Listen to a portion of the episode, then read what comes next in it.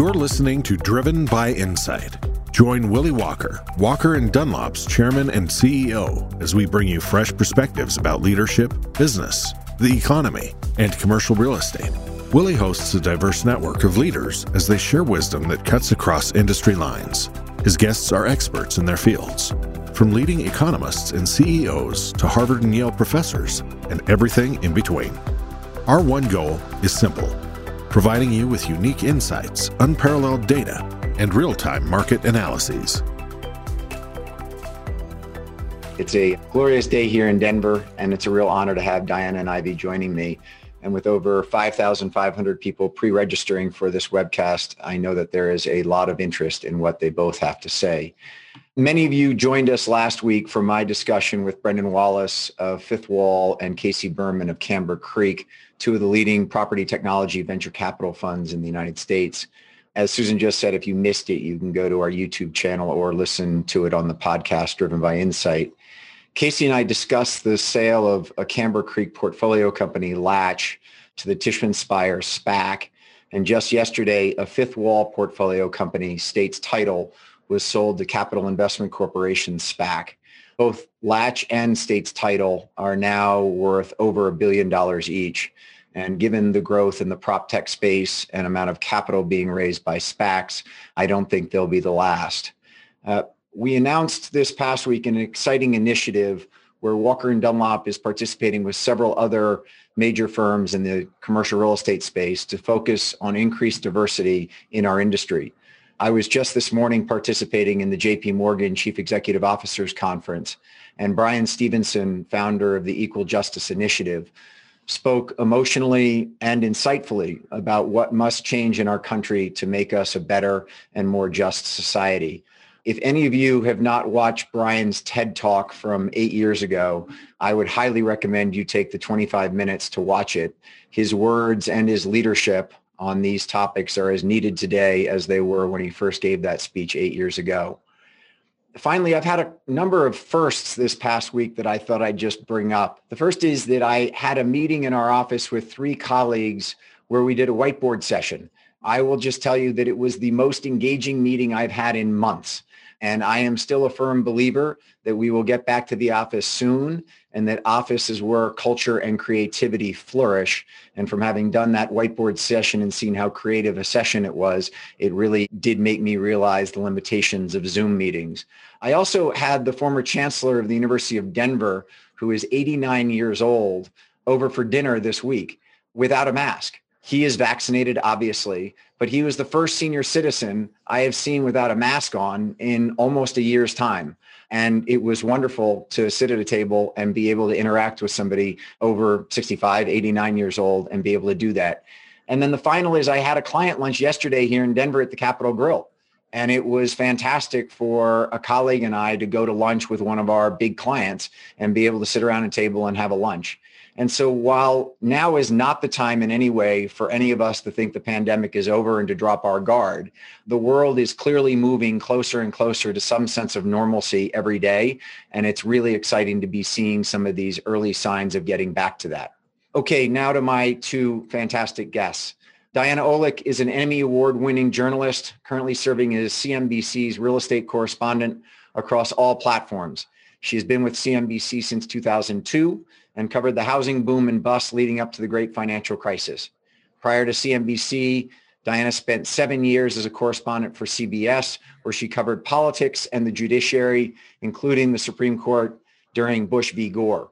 She also covered the Oklahoma City bomber trial of Terry Nichols, which actually took place literally out my window here in Denver, and the John JonBenét Ramsey murder mystery that took place up the road from me in Boulder. Now Diana lives in Washington, D.C. And so every morning that I watch her on CNBC, I get to see my old neighborhood back in D.C., which is fantastic. She lives in D.C. with her husband and has college age twins. Diana went to Columbia University undergrad and has a master's from Northwestern University School of Journalism. Ivy Zelman, no stranger to the Walker webcast and many of our listeners, is the founder and CEO of Zelman Associates, one of the most highly respected research firms covering the housing industry. Ivy began her career on Wall Street as one of the most highly ranked analysts at Salomon Brothers and then Credit Suisse.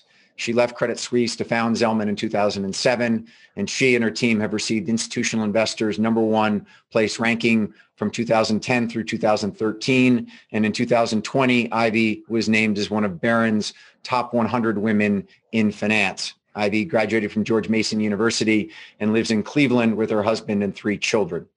So first, um, welcome to you both. Wonderful to see you, and I'm deeply thankful that you're taking the time to join me today. I listened to a Tim Ferriss podcast yesterday with Michael Phelps. And what I thought was going to be a discussion on swimming and training turned into a deep dive on mental health and Phelps's personal journey. And so rather than starting today's discussion on home sale rates and cap rates, which we will clearly get to, I wanted to take a moment to ask the two of you what it was like being women in male dominated industries when you started your careers. Diana, how hard was it to establish a career as a female reporter and journalist back in the early 1990s? Well, first, Willie, thanks so much for having me. This is a great honor to be on the webcast and, of course, to be with Ivy Zelman. Ivy, whether you know it or not, you taught me the bulk of what I know about subprime mortgages and subprime mortgage-backed securities. We've known each other for years, so it's great to be here with you. To answer your question, Willie, I would say when I started many many years ago in local news. It was not that hard coming up as a woman because in local news stations, that's where women were. A lot of young women starting, coming up through the ranks. So I didn't have any issues there. I did come up pretty quickly and in three years got the big network job at CBS News. That was a bastion of male dominated journalism and very conservative. And I'll just say that I'm shocked to this day that I lasted there seven years. So I'll just leave it at that and move on to CNBC, which hired me 18 years ago. I had just had premature twins. I had big limitations on my time, travel abilities. They could not have been more accommodating and also very nurturing. And I'll say this, and it's not just because it's a pandemic and I need a job, but CNBC is the kind of place that really doesn't care whether you're a man or a woman or race, gender, anything. They are, of course, into diversity, but they really care most if you're smart, you can tell a good story, you can find a good story, you can break news that moves markets, and you have great contacts like Willie Walker. So I know that there is definitely a lot of discrimination in the news business. We've seen it. I personally saw it briefly and then have not seen it really at all, at least where I work, not necessarily out in the field, but where I work at CNBC, not a factor. And I'm thankful for that. So Ivy, you had to be one of the few female analysts in the Salomon Brothers research group when you joined Solly. Take us back to then.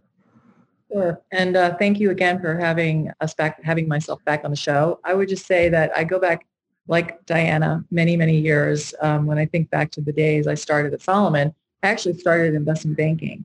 And that was um, where I was one of 70 analysts in a two-year um, program that were really, I was one of three women out of 70. And it was not intimidating for me relative to being a woman. I was intimidated because most of the my fellow peers were from Ivy League schools. So I never even thought about being a woman. What I needed to do was to outperform and be ahead of the pack on my overall capabilities. And so as I progressed on my way up in Salomon and moved into research, like Diana, I really didn't find myself running into issues being a woman. Although there was, you know, at times there's no questions, you know, locker room chatting, you know, but I was, I grew up one of three girls, tomboy. I was a pretty tough chick. So I didn't have any trouble fitting in, being able to kid around with guys and hang out with them. But I would say that it was more about just um, your performance that mattered. And I think that that's what really counted. And at the end of the day, end of the day, it never held me back. And Ivy, you now find yourself though, given your business and the sales of your research to still a, a male dominated industry as it relates to the investments world. You find yourself, I'm assuming, in many rooms where you are the only woman in the room. I've actually been in meetings with you. Well, there were two last time you and I got together, but you're typically a, one of the few women in the room. What advice would you give to both women and minorities who find themselves as the only one in a room and how you navigate that type of a situation? Well, I think a lot of it has to do with self-confidence and really owning it and, and just rec- recognizing that, you know, there's an opportunity to really learn from the people around you And I've talked to many young women. I do a lot of work with uh, college students paying it forward and just chatting with young ladies about what they're doing at their internships or the jobs that they had. And so many times I'll ask them, so how many people have you spoken with while you're working at this internship and, and learned about their overall experience and what their thoughts are about working there? And they'll be like, oh, I, I don't want to, I haven't asked anybody anything. My response was, are you kidding? You, you've got to talk to people, ask them questions and really hear their stories. The more you get them talking about themselves, the more comfortable they'll be with you and likely the more highly they'll think of you. So really that ability to ask questions and to also roll with the punches. You know, when you hear guys talking about sports, you know, I jump right in. You know, my husband's a Buckeye and I could talk football, baseball. So having the sports lingo really helps, but not being afraid to speak up. And when I was at Salomon and equity research, sometimes I heard people saying, you know, she's kind of like really aggressive.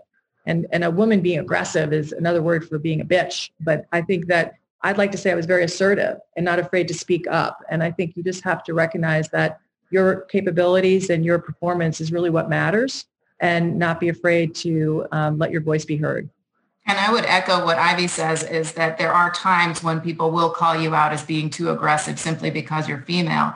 And I think what you have to master is the art of being mean and nice all at the same time, which is know your stuff, be on top of what you're doing, be incredibly aggressive, but you sometimes have to be just a little bit nicer in order to get your way, whereas men can come barreling through and bullying through a lot of the time and nobody cares. That's just the way they are. But I would also echo that to find great mentors, you know, I found one in the home building business. Uh, Sheryl Palmer is the only female CEO of a publicly traded home builder. And she is a fantastic CEO and on so many levels, a great mentor. And I would just say for young women also coming up in the business, find those great mentors who have come up through the ranks and who have sat at the table. You know, she says she's at board meetings or where she's the only woman there or meetings with other builders and they expect her to pick up the dishes afterwards. And she'll turn around and say, hey, come back here, pick up your own stuff. I'm not here to do it. And uh, that's the kind of thing that really sets the tone and, and tells you, you know, she means business. She's smart. She deserves to be at the table, not to clear it.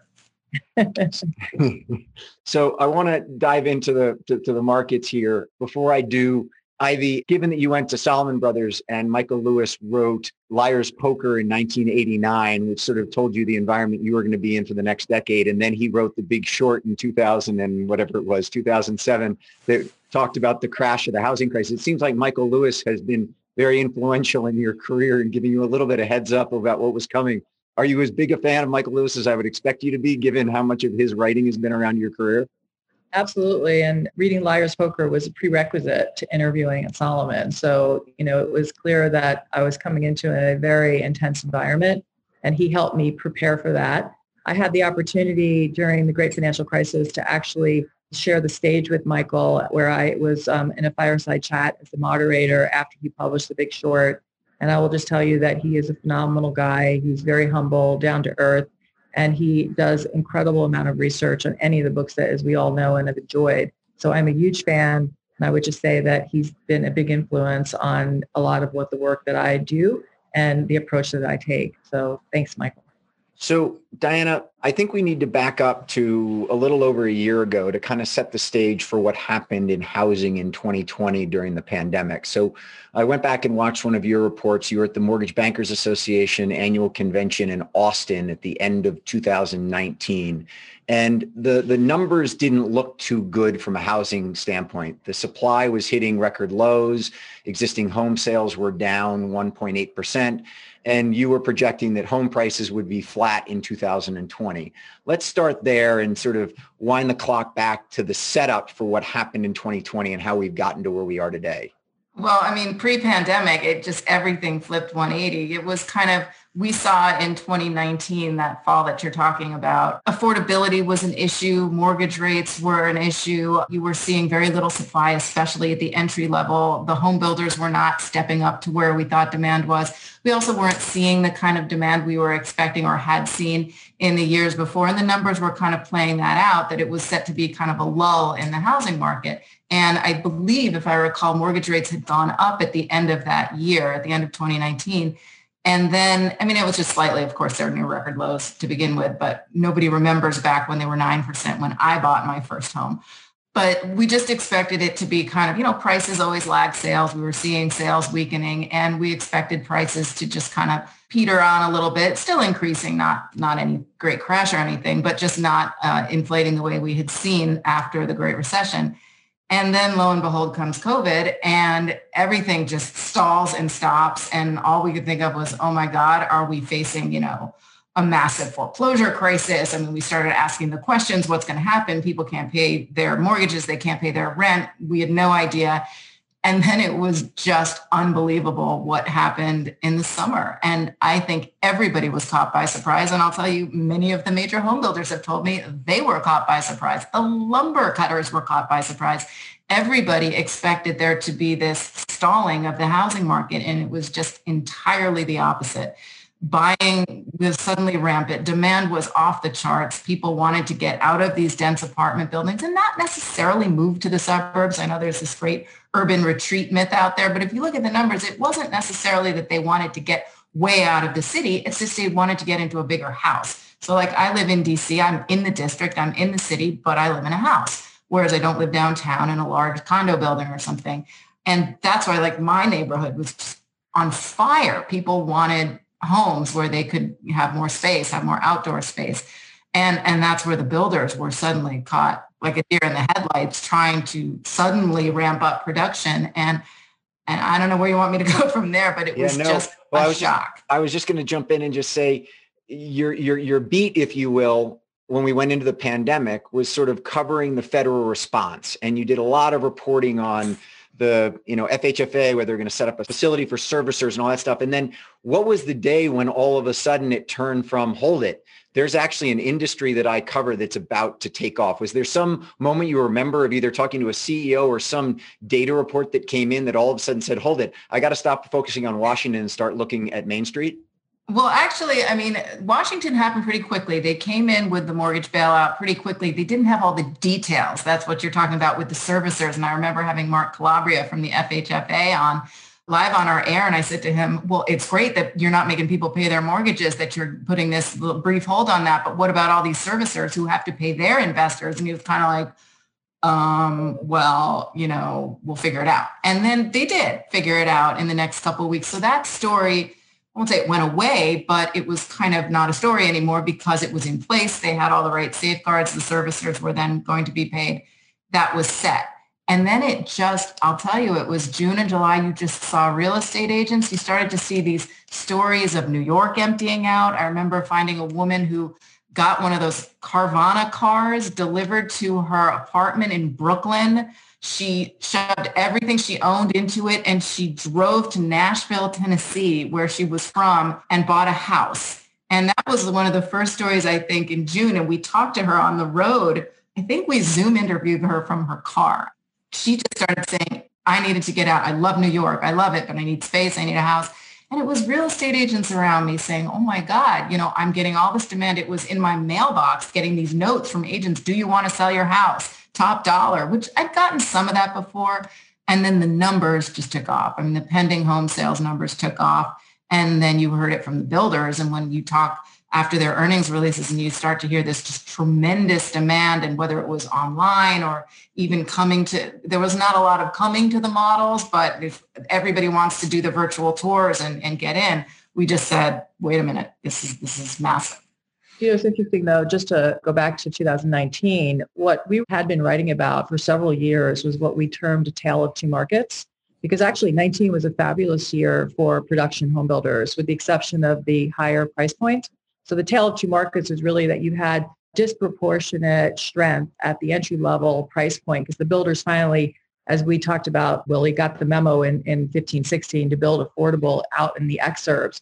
So this migration out to the suburbs or what we call extremely suburban or ex- exurb market, that had been underway for the past decade and the demographics support it. But when you had COVID come out, it was on steroids. And it wasn't so much the exodus leaving cities as much as the lack of inflow into the cities that you typically would get. So it was a double whammy. But the overall market, if you look at the year over year increases in January and February of 20 over 19, the market pre-COVID was up over 45% from our proprietary builder survey. So it was really the higher price point that was seeing more lackluster activity, which we can get into a lot of the reasons why. But that's what took off really starting in late May, early June, which I think is a function of COVID, work from home, historic low rates. And we, I'll stop there and let you guys jump in. No, but Ivy, on that, so eh, when I hear you say that the migration had already begun, if you will, to the exurbs, does that then say to you that the return to the city is going to be slower than many are projecting? I think you're going to get a snapback for young adults that went and back to live with their parents. I have employees at Zelman that are living in, you know, New Jersey and Connecticut are living with their parents right now because why pay rent? They don't feel safe. They can't wait to get back to the city. Some of them already have gotten back to the city. But what I would say is that the people that were pulled forward, those married couples or people that just decided, you know what, we were going to move eventually out to the burbs because, you know, we're expecting to start a family. They're not coming back. So I think that there's going to be a portion of those people that left will come back, but I don't think the snapback fully is going to be as much as the magnitude that people expect. And keep in mind that work from home, which is really the most significant change with respect to a, a tailwind for the single family housing market, I believe, with secular, will allow for migration, not even to the further out to, re, you know, let's say the further out away from the job centers, because you'll be commuting in some cases with flexibility for your employer only one or two days a week but you also can have people that can cross state lines. And the big great American shuffle that has really started back in 2010 to 2020, which I can hope you know, happily talk more about, that also is on steroids. You know, you think about all these people leaving high cost states to go to low cost states. That's really accelerating. And that's something that already had been taking place, similar to the moving out to the suburbs and exurbs.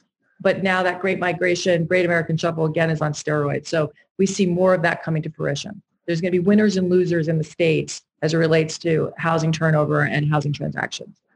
Diane, I'm, I'm interested to hear your perspective on the return to the city because on the JP Morgan call I was on this morning, Jamie Dimon made the comment that 101 million US workers are still going to a place of work every day today, which if my numbers are correct, that there are about 170 million Americans who work you're only talking about 70 million Americans who are work remotely and the, you know, the, the majority are still going to a place of work. And so if those numbers are correct, and I haven't checked them, that's just from having heard Jamie say that data point this morning, there are already a lot of people who are back physically at work. It just happens to be that the, if you will, the people that we interact with on this webcast are mostly living and working remotely and haven't gotten back into it. But you're seeing a much broader swath of the of the market. What's your take on the return to the city?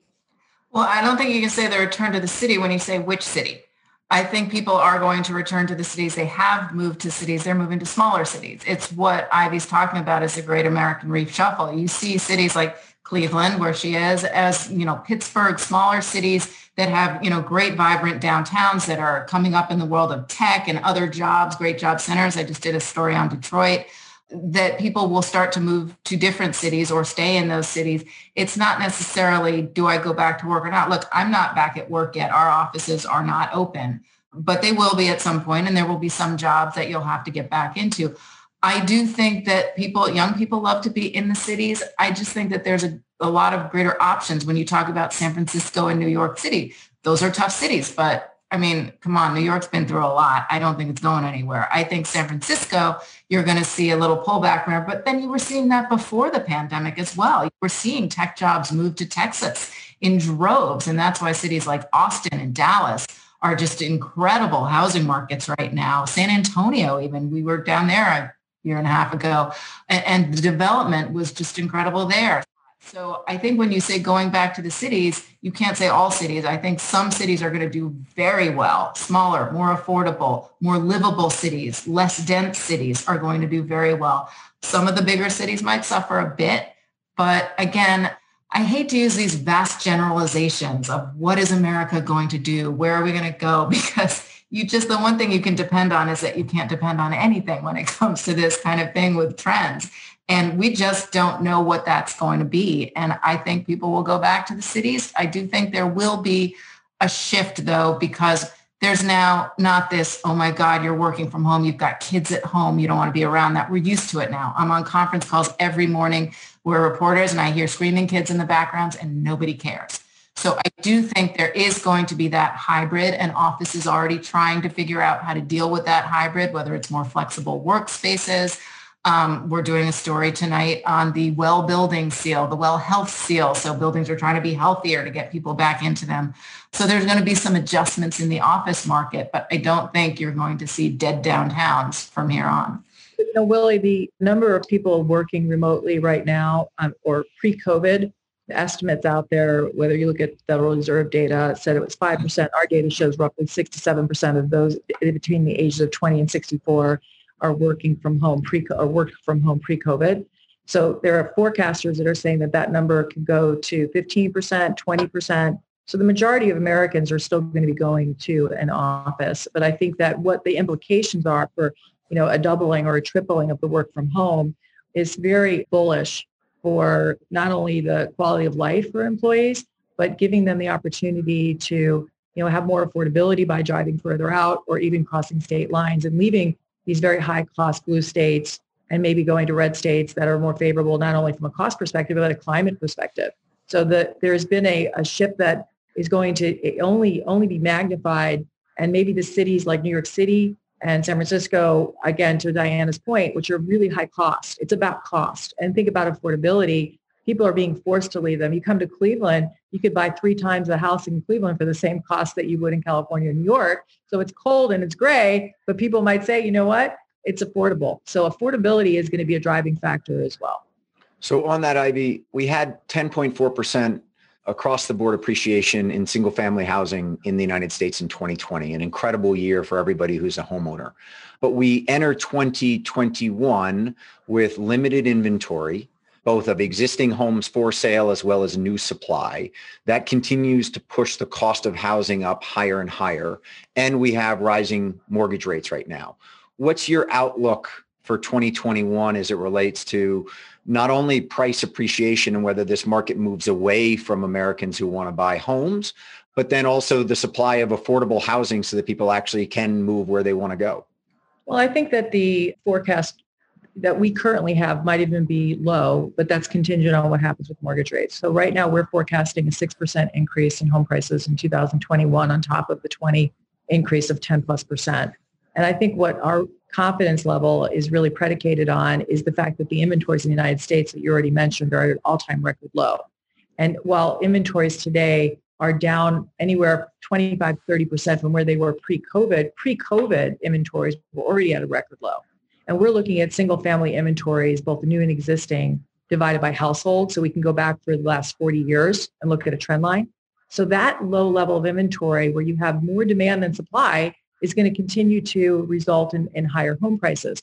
Now, mortgage rates, I think, assuming you have a pretty substantial increase in rates, you're going to see less discretionary upgrades because there is no question that people are locked in the biggest concern I'd have is that homeowners in the United States right now that have a mortgage every day are refinancing. And today, more than 50% are at or below a 4% mortgage rate. So think about that. If you're locked into 3% and mortgage rates go to 4, you're not going anywhere. So that's going to be a negative impact to mobility. But what you could see is some of that offset by someone saying, well, I'm going to leave New York and I've got this incredible, we call them affordability busters, where they'll leave in New York tri-state area and they'll move to Florida. So all of a sudden the rate doesn't matter as much. So that normal discretionary upgrade might be overcome because of the affordability busters with, again, outbound migration. But I would say that the mortgage market today, theoretically, has a lot of room because the mortgage originators, we survey over 20% of mortgage originators in this country. And because of what you talked about, Diana, with respect to forbearance and the, the, the complete upheaval in the mortgage market that the COVID created, the credit became much more stringent. So on a zero to 100 scale, we like to do scales through the mortgage survey proprietary work that we do. Zero, you can fog a mirror, and get a mortgage like it was back in 2005. 100, you can't get a mortgage, and 50 is normal. Pre-COVID, it was a 54 in our index. So it was pretty much reasonable, normal level of stringency in underwriting. That shot up to over 64 and currently remains at 62. So rates should not be just the focus that we have to think about. It's you can have low rates in 2010, 2011. Rates were at all-time record lows, but guess what? The credit box was closed. That index in 2012 was over 72 on that same 0 to 100 or 79. So what you have to see is that the lenders, especially because their gain on sale margins are so high, they have a lot of room to reduce their profitability, but still have strong margin. So the consumer may not feel this backup in the 10 year. We're starting to see rates move up, but not in tandem with the rate increase on the long end of the curve. Plus they can ease credit restrictions. So I think we have to be careful not to focus exclusively just on the rates, but we're still constructive. And first time buyers, theoretically, it's still affordable even at a 4% mortgage rate. And builders, to your point, Willie, are going further out to the outer rings. They are building more affordable homes. So I think that segment of the market, assuming they're a renter converting to ownership, can actually do better than maybe the move up market that is more locked into that low rate that's not assumingly moving to a red state. So Diana, on what Ivy's talking about there, it's it's super evident that there isn't enough supply. And you reported back in July that housing starts were at 1.5 million units in July, which was a, a great print, if you will. Is there any concern in your mind or from the people that you're speaking with that there's a huge amount of supply being built right now and that the cost of inventory as well as with rates moving up that there might be a glut of supply that people actually can't afford to buy? No, I would not say glut ever right now. Um, no, and the 1.5, that would be single and multifamily. What I focus on generally is single family, not that multifamily is not important, but it's a very volatile number. And, and the shortage is in single family. There is a shortage of class C multifamily, but I won't get into that. But I think the builders need to just pedal to the metal. I know there are a lot of headwinds, land, labor, material costs skyrocketing. But when we look at supply, we need more on the low end. We need more entry level. The bulk of the action on the existing home market has been at the high end of the market. If you look at the realtor sales numbers, it's all on the high end because that's the only thing that's for sale. If you have the low end housing stock, a lot of it was bought by investors and turned into single family rentals but also there's just not enough of that supply in existence. And so we need a lot more of this. I don't think given the demand, the demographics, where we are right now, I'm not concerned about the builders building too much. I'm concerned that they're not building enough. And if you ask anybody in the industry right now, whether it's realtors on existing homes or whether it's, you know, anybody in the business, there's just not enough supply. I was really surprised in the jobs report this morning and your colleague Steve Liesman was reporting on it that actually construction didn't add jobs in the in in, in the last market because they can't find worker. The jobs are open. The jobs are there. It's the workers that are not there. They cannot find the skilled labor to fill the job. So everybody says oh why you know it's a great business. You talk to developers. I know someone um, perhaps you do from the Bozzuto group.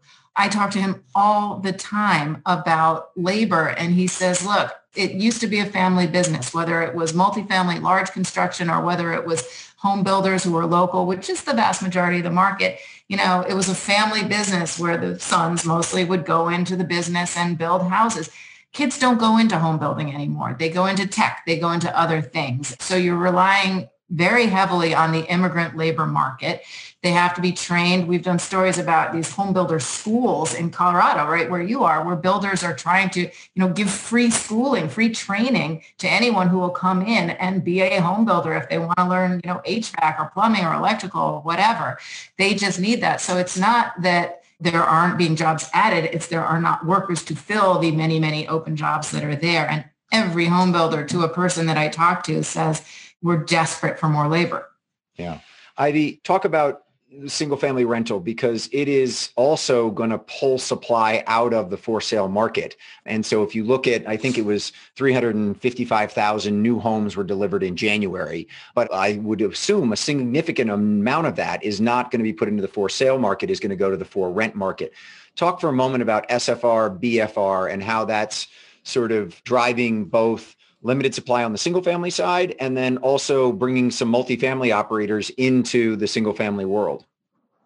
Yeah, a lot to cover there. I think that the SFR industry is at exceptional levels of activity. We have record occupancies through a proprietary survey that we do. We're right now hovering around 98%. There's very strong pricing power across the board on new move-ins running at about 6%, with renewals now starting to pick back up after the initial sort of uh, responsibility reaction to COVID, the operators are raising on renewals kind of in that three plus percent. So we see markets as strong as 8% rent growth in Phoenix. So there's just not enough. There's applications. We're up 85% in our survey. There's more applicants coming in. So the SFR market they're buying in their portfolios not only existing home where they can, all cash offers. So your point, Diana, the market is so tight at that price point because not only do you have SFR buyers, but you've got iBuyers and you've got fix and flip buyers. So there's this massive, you know, bid and the demand is tremendous uh, and, and shutting out that first time buyer from getting it directly. But the single family rental is shifting more to buying new home, which is not built for rent. They're buying new homes. So Invitation Homes, publicly traded company, roughly buys about 10% of their uh, a year in their portfolio are brand new homes. But what the industry has now shifted to from the Census Bureau in 2020, 4.4% of, of homes that were built were built purposely for rent.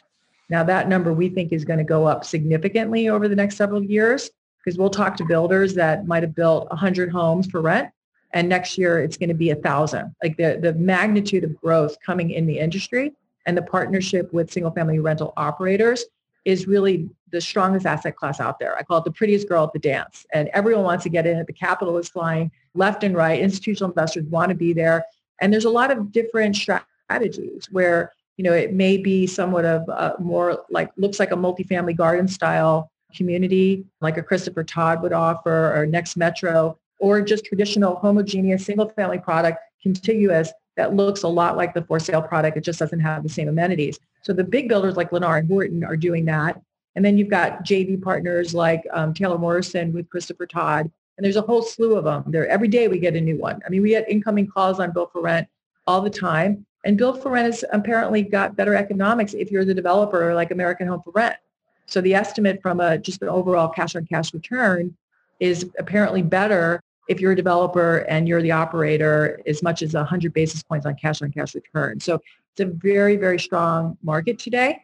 And the shelter, to your point earlier, Diana, we estimate right now, even with households that have been consolidating as young adults have been moving back with their families, so households are under pressure or consolidating, we still think we're at a deficit roughly around 900,000 units in the United States in terms of what we need to just get back to normal in terms of single family. So I think that we are clearly building more supply and the build for rent market could really help mitigate the affordability challenges if rates go higher. Diana, you just interviewed David Singelyn, the CEO of American Homes for Rent that Ivy just mentioned. And in that interview, he mentioned that we've added 3 million new homes to the single family rental stock over the last four years. So we're now at about 16 million homes in America. Do you have any sense of how big that market can or should get? Does you know the trees just go to the ceiling, or is there something there where there's a, a needed amount of that, and then you he sort of said, you know, we think there's a demand for 20 million homes or 25 million homes, but it kind of gets to a saturation point of where you can build and the number of people who want single family versus multifamily. Well, I don't know if it's a should. I mean, as Ivy said, and she's she's the numbers guru. I'm taking notes on your numbers, by the way. that the 900. I knew that's why you wanted to join me today. You just wanted to take notes for your just next recording on Ivy. All. That's it, exactly. Uh, no, I think, look, I, I think there's a lot of runway for single family rental. I love this asset. We, we termed it when it was the investors who were first coming in and buying up all the foreclosed properties back at in the Great Recession, we called it a brand new asset class. Now, it was not brand new because single family rentals with mom and pop landlords have been around since the beginning of time, but it was mom and pop landlords. Then it was finally, you know, the bigger investors getting in, but there's still a very small share of the market overall. It's more individual investors with maybe two, three, ten properties versus your American Homes for Rent and your Invitation Homes. And that market consolidated because there were a lot of players out there in the beginning, the Starwood, et cetera. I think the build for rent is the most interesting part of this because what I found, like when in the beginning of it, there was this management issue. There was people want to move into these rental homes that are owned by these big companies where they got a house here and a house there, and they're all over the place, and they have to set up their management structure and and rescale the whole situation. But with build for rent, like when we went to the San Antonio project, which was AHV communities, they explained it as an apartment building lying down. So you basically have a community. The houses were built more close together than they would be in a for sale community. They were very much the same house but they had all the amenities that you would want from a single family house. They had, you know, a pool. There was a pool for the community. There were tennis courts. There was walking trails.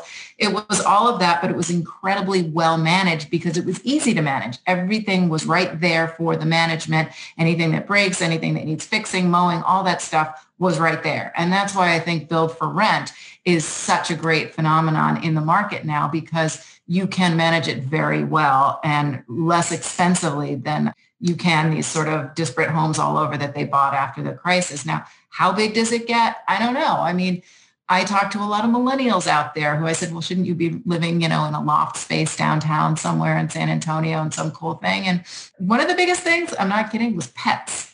And it's not just millennials, but young people are now, and even with COVID, obsessed with their pets. And there are a lot of buildings that don't allow pets. And they were like, well, we want a single family house for Fido.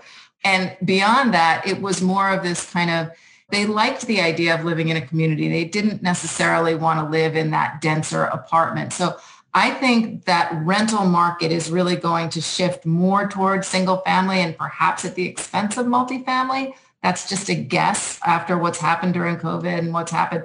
And, and also because young people are not going to be able to buy as easily as previous generations. You know, after the Great Recession, the savings, et cetera, young people did not come out into the great jobs. Things got better quickly. But now again, with COVID, kids coming out of college are going to have a hard time finding jobs. So there's going to be a lot of longer term rentals than back, you know, in the 80s when you'd get out of school and, and, you become a home buyer by the time maybe you were 30. I think it's more like 35 now and, and the, the age is skewing higher.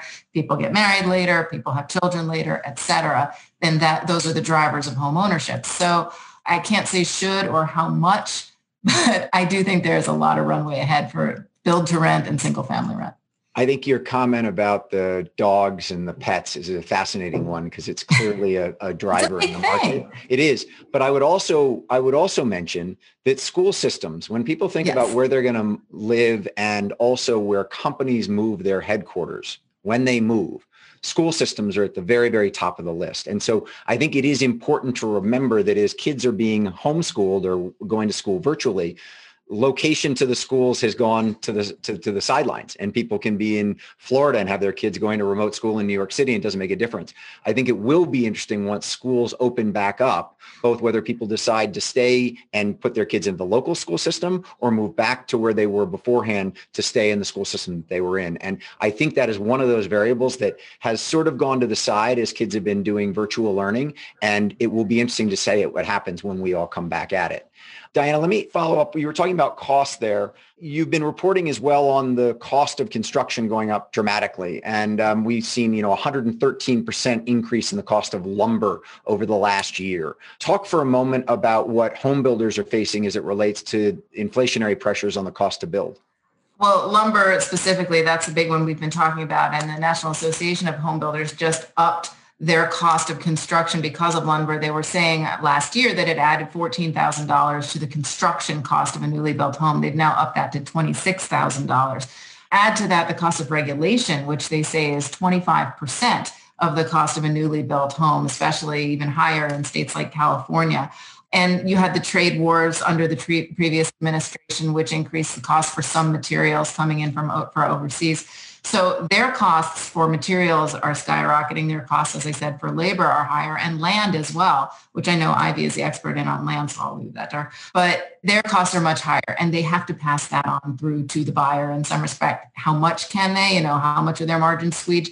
They, they can't raise prices through the roof. Nobody can afford it. But at this point, you know, prices have been going up and people have been buying the houses.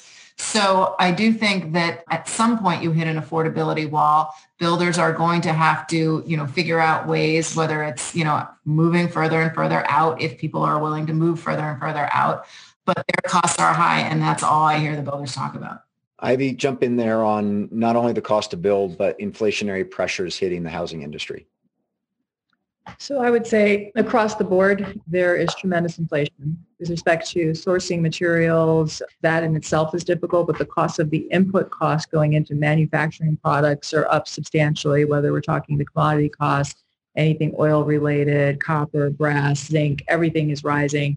Those costs the manufacturers are passing through with several price increases that they're announcing. They don't get necessarily the total realized uh, or announced price, what they actually realized, but then the builder gets these higher costs and they've got to pass them through. Labor costs are rising. I was chatting with the distributor who was saying that his truckers were making $20 an hour. He has a fleet of trucks as a major distributor on the West Coast, and now he's paying 27 to $29 an hour and he's seeing truckers being poached, not even by our, by the housing industry competitors, but in other industries. The builders, the biggest concern I have is that builders right now, the land buying, the land grab that's going on right now in this country, because what's happened is they've been so successful in selling so quickly out of their communities they have open for sale that they're in our recent um, home building survey we 27% of the communities are limiting sales. And they are in austin 70% are limiting sales because they can't replace the communities and there's there's constraints and higher costs on developing new communities.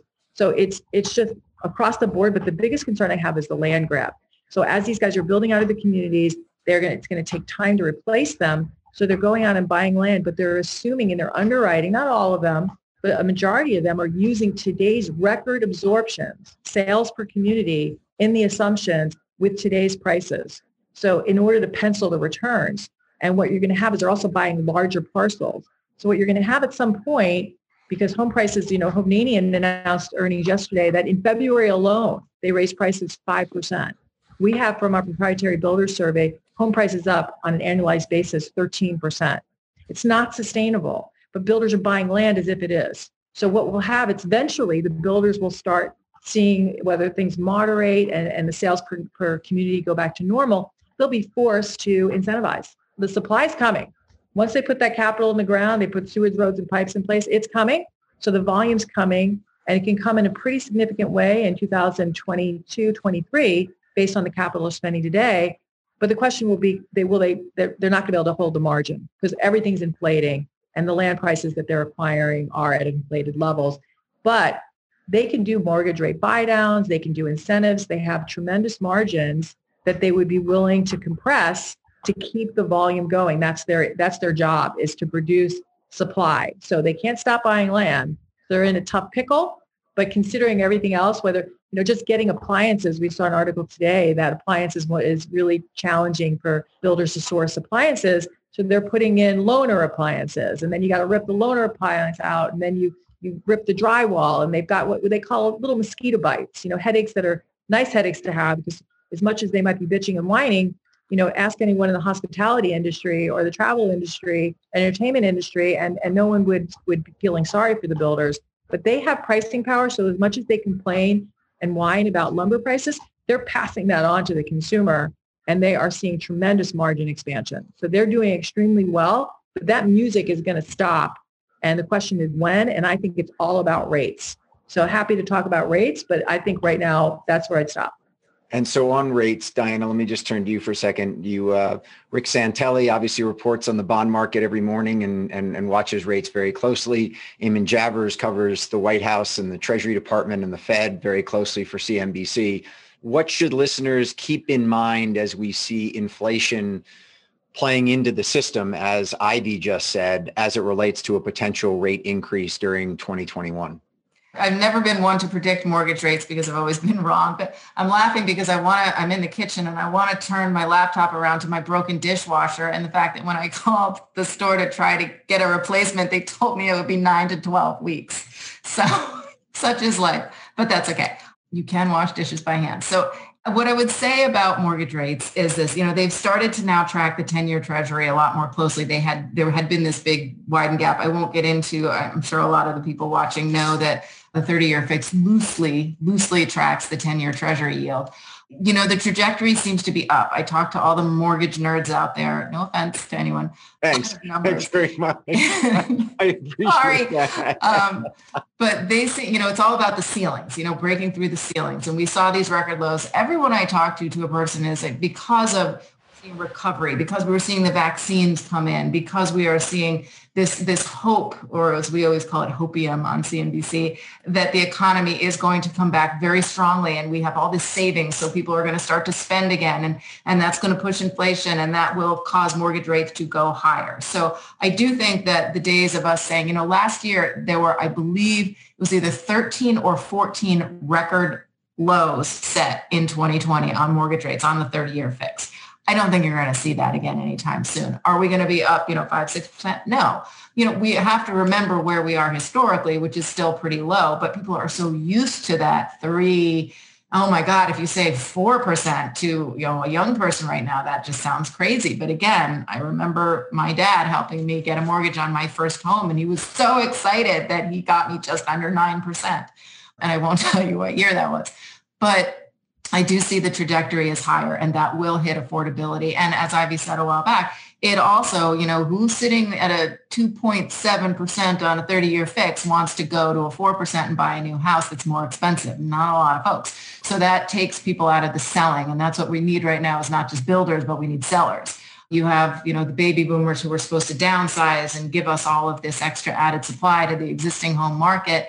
No, they're not doing that as much. And, and I would parlay that into another part of the housing market, which I love, which is multi-gen which is, you know, now that we've all been living together, we've gotten a little more used to living together. And I do think that the multi-generational model of living is going to expand and that's for the builders and for existing homes because of affordability. So back to mortgage rates though, I see them as going higher, not steeply suddenly. I mean, we did see that bounce last week. They then leveled off a little this week, came back a little, but I don't see them coming back significantly. I do see them slowly edging upward as the economy recovers. So with uh, mortgage rates going up and the cost of housing going up, Diana, you did a piece very recently that I just got to have you talk us through on the first 3D printed home in America. talk about w- what it looked like, what it felt like, and kind of the dynamics of what it took to build this home it was bizarre. And I'll just say I was so happy to do it last week because it was the first time I actually got out to do a story in a year because, you know, we don't fly and there's a lot of restrictions on quarantine, but I was able to drive out to Long Island, which does New York State. It allows reporters to cross borders without quarantine. So five hours each way, but it was a great story and worth it. The house, it's unbelievable what they could do. They built it in two days. It's all concrete. And it's, as I said in the piece, which you can see on cnbc.com or on Instagram at Diana Olick. That was a plug. They spit it out like toothpaste. It looks like they just go around and around and they build the, the walls, the foundation. They have slots for where the plumbing and the electrical are going to go.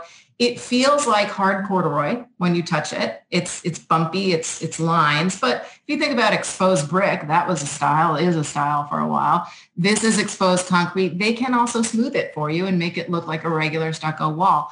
What is so fascinating about this is that the cost, they said it was $6,000 to build, they had to put a roof on. So excluding the roof and the finishings and the kitchen, stuff like that, and the plumbing, $6,000 to build the foundation, the walls, all the bulk of this house. And it was solid.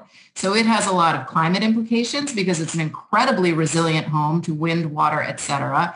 The cost is phenomenal. You're not using lumber to do it. We were standing there for a couple of hours. The number of people, we were actually in a cement yard because that's where they had built the model. So it wasn't like we were out in some nice neighborhood on Long Island. Just car after car coming up to see this house investors coming to see the house. The builder told us that he had already had people who wanted him to build entire communities. I then got a call from somebody in California who was about to announce the first 3D printed community that they're going to be putting up out west. And it, strangely enough, a lot of Chinese investors were there. And one, no kidding, one guy drives up in a Bentley with a translator. It was a Chinese couple and they were trying to talk to the builder who was standing there saying that about buying the house. And he already had hundreds of offers on this house or on the new house he was going to build. This was the model. And he said well i haven't decided who i'm selling it to yet you yet. And so the translator says well if we can't buy the house can we buy your company?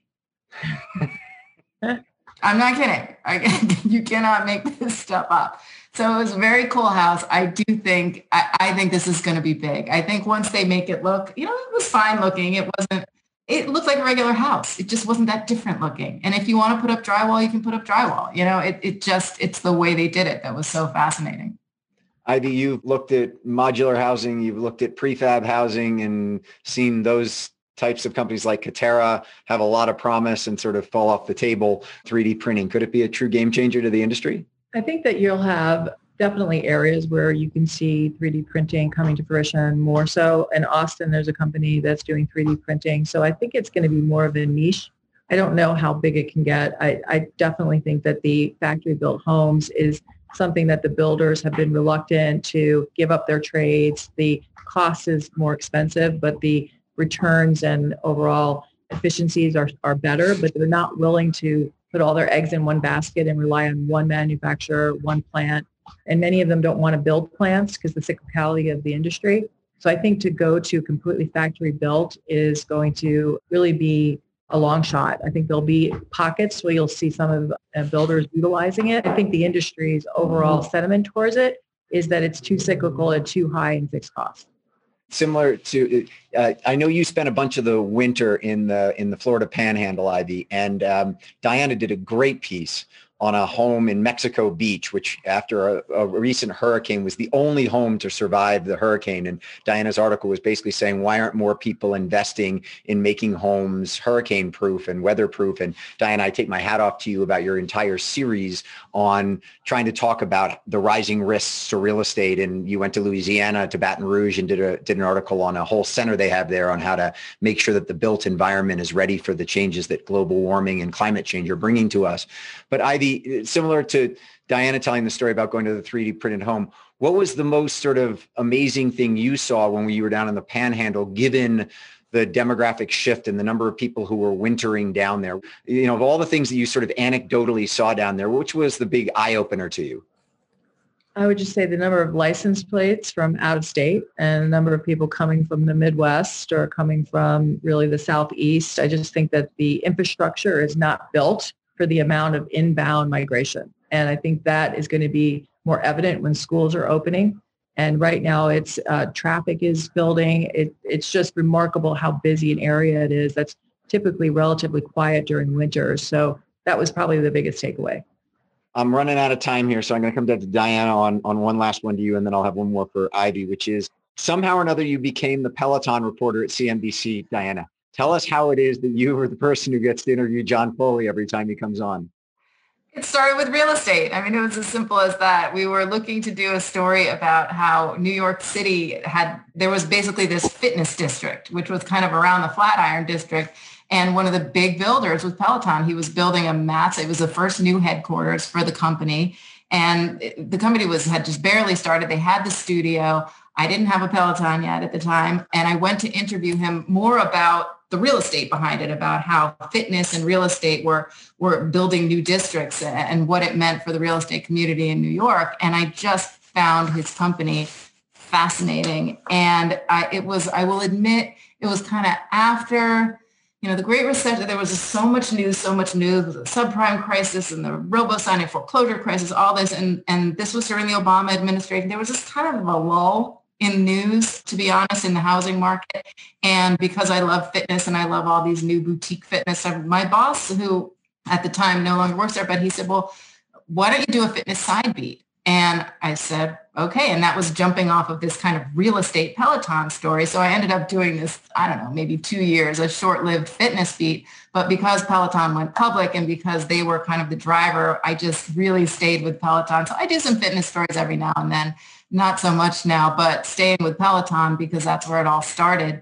And it just, the, the numbers in that company continue to astound. And, and yes, I have a Peloton so Ivy, a similar question that I had for Peter Linneman when he was on the webcast in early January. If you had $100 million to invest today in real estate, but you have to pick an asset class, where are you putting it right now? Single family.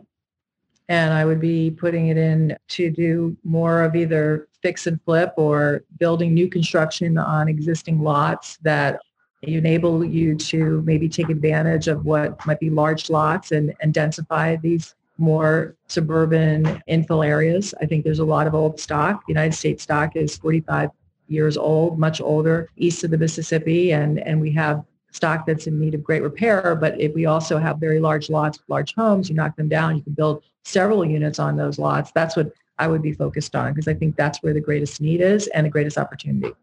Terrific. We are out of time. Diana, thank you so much for joining us. Um, everyone on today, please watch Diana on CNBC. She is fantastic. And if you have ideas for articles, make sure you send them to her because she finds these really neat themes that are going on in our industry. And Ivy, thank you so much for joining us. To anyone who doesn't get Ivy's research on the housing market, you really ought to. And uh, I hope everyone has a great day. And we'll see you again next week when Dr. Joe Coughlin from the MIT Age Lab is going to join me to talk about the seniors market which has the majority of the wealth in America and is a very distinct market with different market needs and how companies either build to their needs or sell to their needs is super important. So hope everyone has a great day. Thank you both for joining me. Thank you. Take care.